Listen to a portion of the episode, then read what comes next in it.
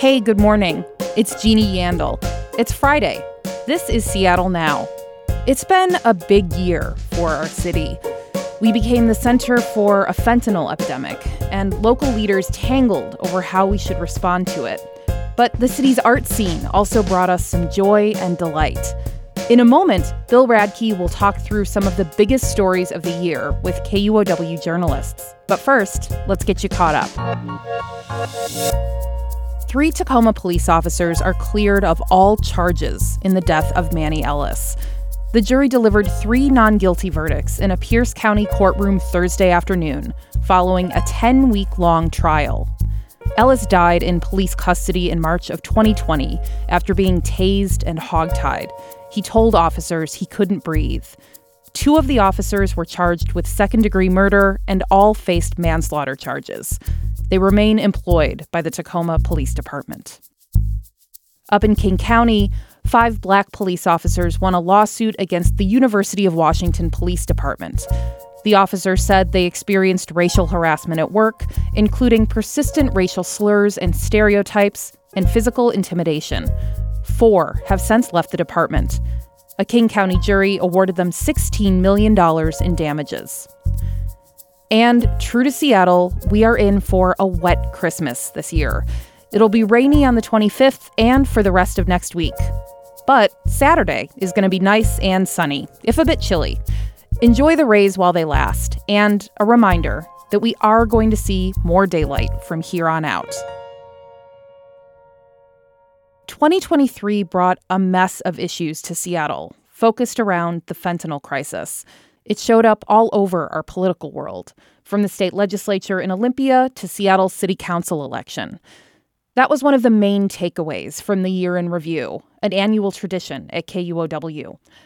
Host Bill Radke and a panel of guests took the stage at the Cornish Playhouse last week to discuss the top stories of the year. We're sharing two highlights from their conversation Seattle's year in politics and in art. You'll hear from KUOW arts reporter Mike Davis, business reporter Monica Nickelsburg, and politics editor Cat Smith. Here's Bill. We're going to focus on your the politics part of your job, Cat Smith.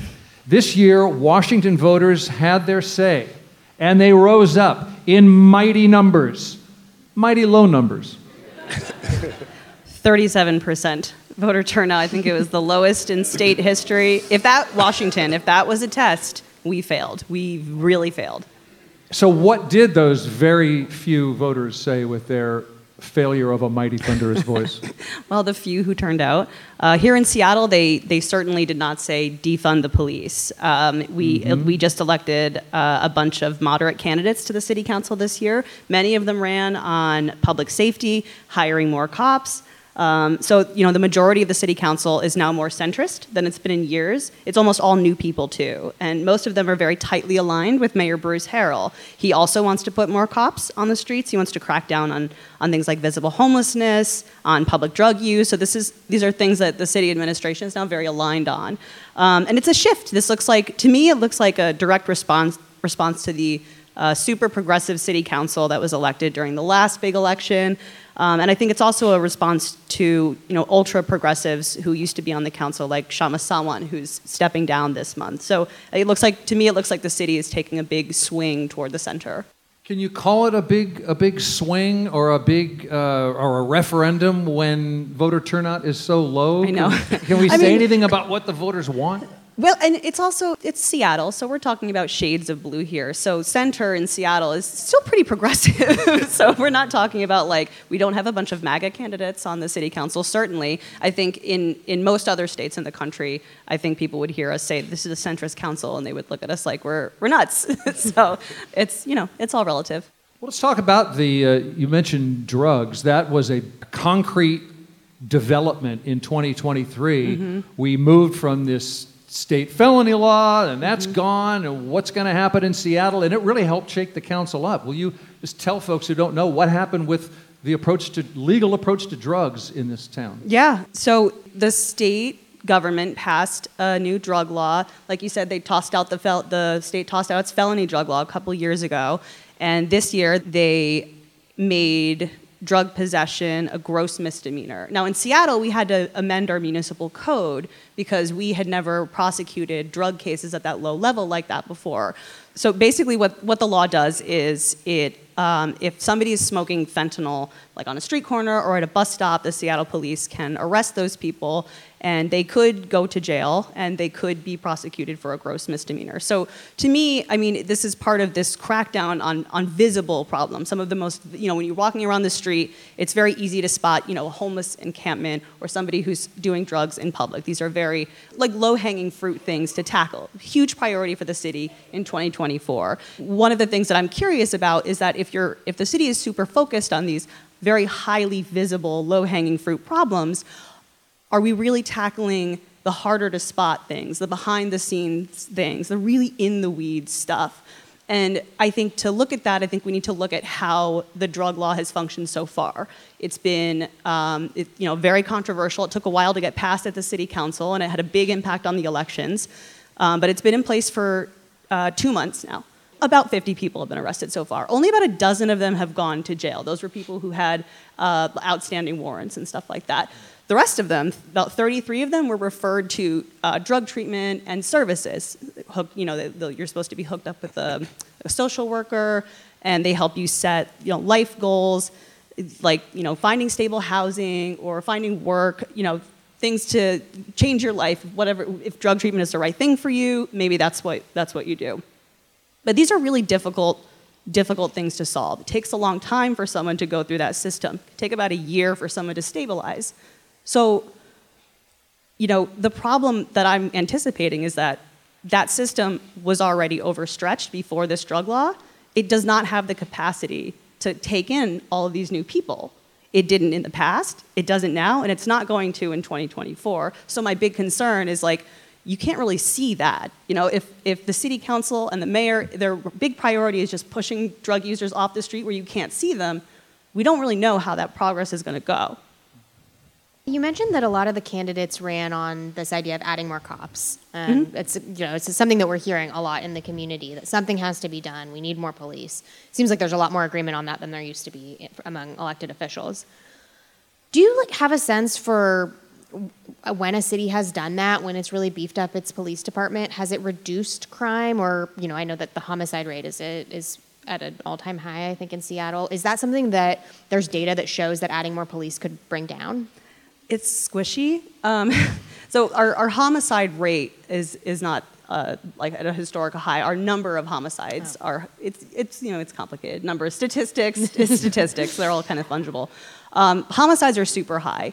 The goal for the city is they want to hire hundreds more cops. I think the problem is that we've been losing cops as a city faster than we can hire them. So the mayor and this new council they want to hire a certain set number of cops. Do they have a goal to reduce crime? Mm, no, no, there's not like there's not like a number, you know.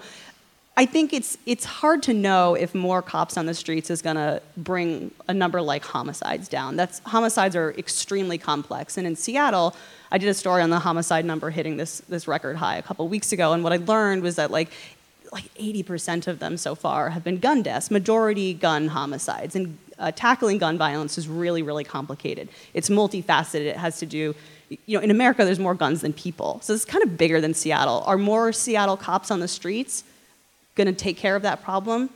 Probably not. But it might make people feel safer. Everyone should feel safe in their own city. So it's, it's very, very complicated. As these races were playing out, there were some races where, you know, as you mentioned, Seattle's like different shades of blue. Um, when I think of like uh, Joy and Alex, for example, like it seemed like public safety was the only place where they disagreed. Everything else felt like it was in alignment. They ran in District 3. Right. Talking uh, about a, two city council candidates. Yeah. Yes, yes. Joy Hollingsworth and. Um, Alex Hudson. Yes, Alex. Alex Hudson. Hudson yeah. Yes. And District Three is the, the central the central area. Yes, absolutely. It was uh, Kshama Sawant's old district. But my question is, I mean, whether or not more police will work I guess we'll see. And, and you spoke to that. But my question is how? Because hiring police seems like a, a problem for me- major metropolitan areas throughout our country, not just Seattle. And Seattle already has all of these incentives, like hiring more cops is something that we've been trying to do for a long time. So, how are we even going to do that? And if we can't, what is the answer going to be to, to make our streets safer? If we can figure that out, I think we will be all of us the next mayor of Seattle. I don't know. I would love It's to a know rare the answer. four-person mayoral occupancy, but it's, it's been We done. will share the office. Yes, yes, You don't the vote for us, right? is All of it. you know, public safety was like one of the top issues, if not the top issue, in the city council elections. And I think, you know, not not that many people voted, relatively speaking, but it looks like people want more cops. They want what the mayor is selling. They want what these candidates are selling. Well, that's the reason why I ask. I think it, it's it's loud and clear that communities throughout Seattle want more safety. Um, it's not even like it, it used to feel like it was like the South End. No, it's not. It's also the CD. We have kids getting robbed after school in Right. the North End. This is a citywide issue. But from my perspective, and I, I'm the arts guy, but listening to the, the city council races, it seemed like the only answers being put before us was hire more cops. So if that's the only solution that these folks who just got voted in have, and we know that they we haven't been able to do that before, are we just doomed? Are we here at the end of the year to tell everyone that we are doomed? Like, there has to be Well, I mean, there will always be another election, right? It, and it's, it's Washington State. We have another election every like four months. But, but I mean, there, there will be another city council election, and we can, we can hold these folks accountable. We said that y'all wanted to hire these cops because there were real safety, public safety concerns. And I think it's, it's going to be our job to follow through on that, to really watch the stats, watch how many cops they hire, and see like what actually gets done. Were these just glitzy promises made on the campaign trail? Is there really going to be an impact? I think it's, it's going to be our job to, Well, that, it, it'll, be that. it'll be thirty-seven percent of our jobs, but hopefully, hopefully more. Hopefully it'll be 37% higher. of us that w- we're paying attention. I chose our theme for this year, coming together or not. My original one was 2023, we're doomed. But I, um, I could have gone with that. Let's just, I want to end this topic, or this segment, with politics at a higher level. A campaign for governor began this year. Can we assume it'll be another Democrat? Well, you know, Washington State, I don't think we've had a Republican uh, as a governor since 1985. So usually it's a safe bet.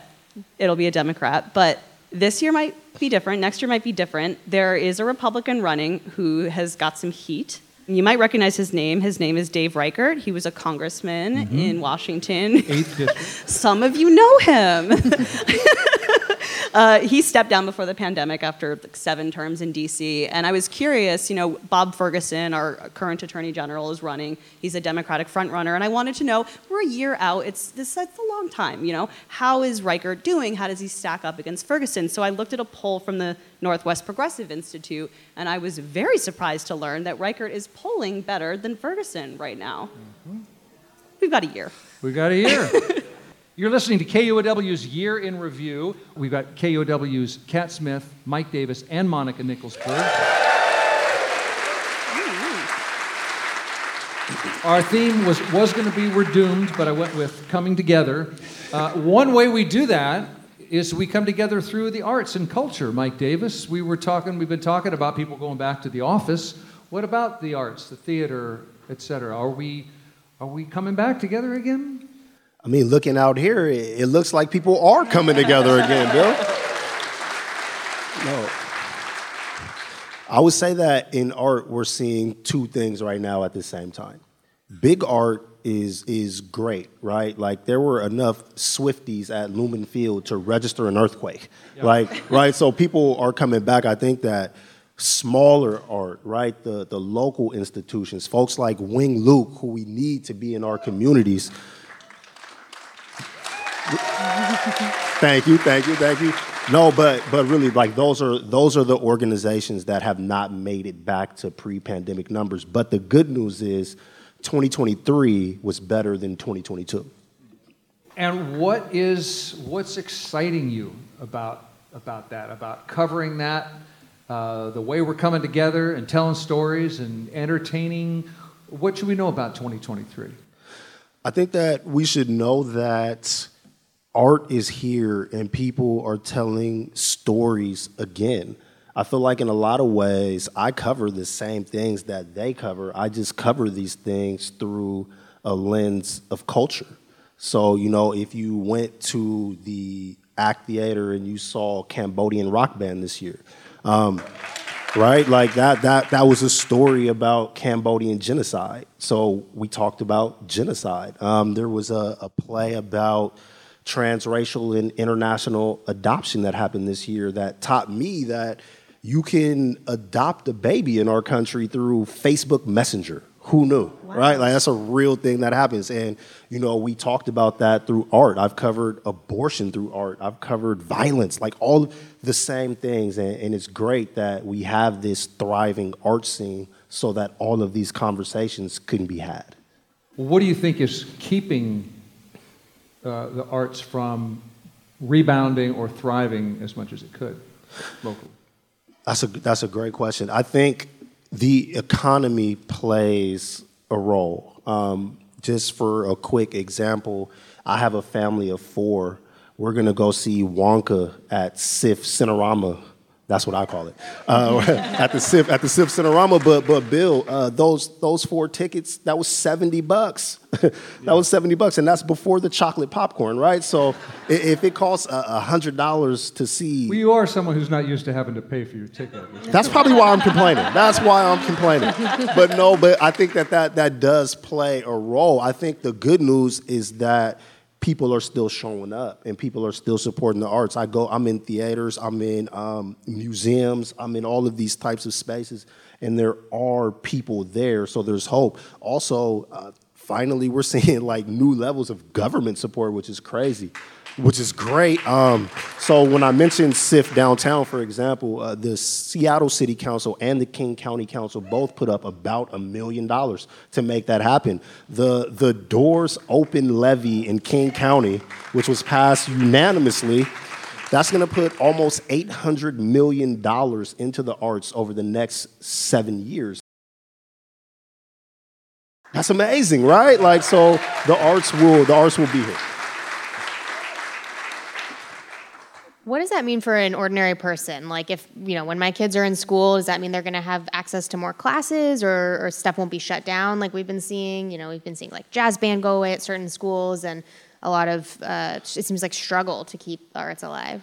Excellent question. So, first of all, that levy is for arts science, and cultural heritage. So that means we will have zoos, we will have aquariums, the Pacific Science Center, all of those institutions are included, but also it goes to organizations that actually provide those arts instructors. So that jazz program doesn't have to die because we could pay for that jazz instructor. And it goes towards before school, after school, and during school programs. So the arts will have a way to come back into schools. Mike, what is it that you, maybe it's just an amazing work of art in 2023 or something that you know about is rumbling down the tracks? What do you want to share with us? Uh, would you rather have a look back or something you could see tomorrow? Oh. I could do either. Cra- tomorrow, ask, ask the crowd. tomorrow. Uh, I'm gonna be honest. I'm a, I will go with a with a, a classic. Like what is what is Christmas without a little bah humbug? I love Scrooge. Uh, yes, a, a, Christmas Carol at the Act Theater. It's just you know, it's just a slice of tradition. I went, I loved it, and I would suggest it for others. And it's in the round, so it's the ballet the of that is part of the fun. Yes, yes, things are dropping down from the sky. They're walking through the aisles and talking to people. It's a great experience. Uh, Mike Davis, I keep having you up here with me because um, it's just fun to do, and I love what you do, and I love how you help me understand it. And when you and Kim tell me what's going on, I've got my pen and pencil or I've got my notes app out because I want to know what's happening. Thanks for everything you do all year long. Thanks for coming up here. Thanks for having me, Bill. I'm Bill Radke. I want to thank our producer, Kevin Kniestedt, our events producer, Daphne Liu, for putting tonight's show together, our KUOW live events team. A big thank you to Seattle Center's Cornish Playhouse. Yeah. For hosting us here tonight and our KUOW live events sponsor. Way to go, Phinney Ridge Painting. I'm Bill Radke. Let's stay together, and I'll see you again in 2024. Thanks for listening to Seattle Now. Today's episode was adapted from KUOW's Year in Review live event. It was produced for Seattle Now by Claire McGrain. Our production team also includes Caroline Chamberlain Gomez, Jenny Cecil Moore, and Vaughn Jones. Matt Jorgensen does our theme music. Seattle Now and KUOW Public Radio are members of the NPR network. It's an independent coalition of public media podcasters. You can find more shows in the network wherever you get your podcasts. I'm Jeannie Yandel. Patricia Murphy will be back after the holiday weekend.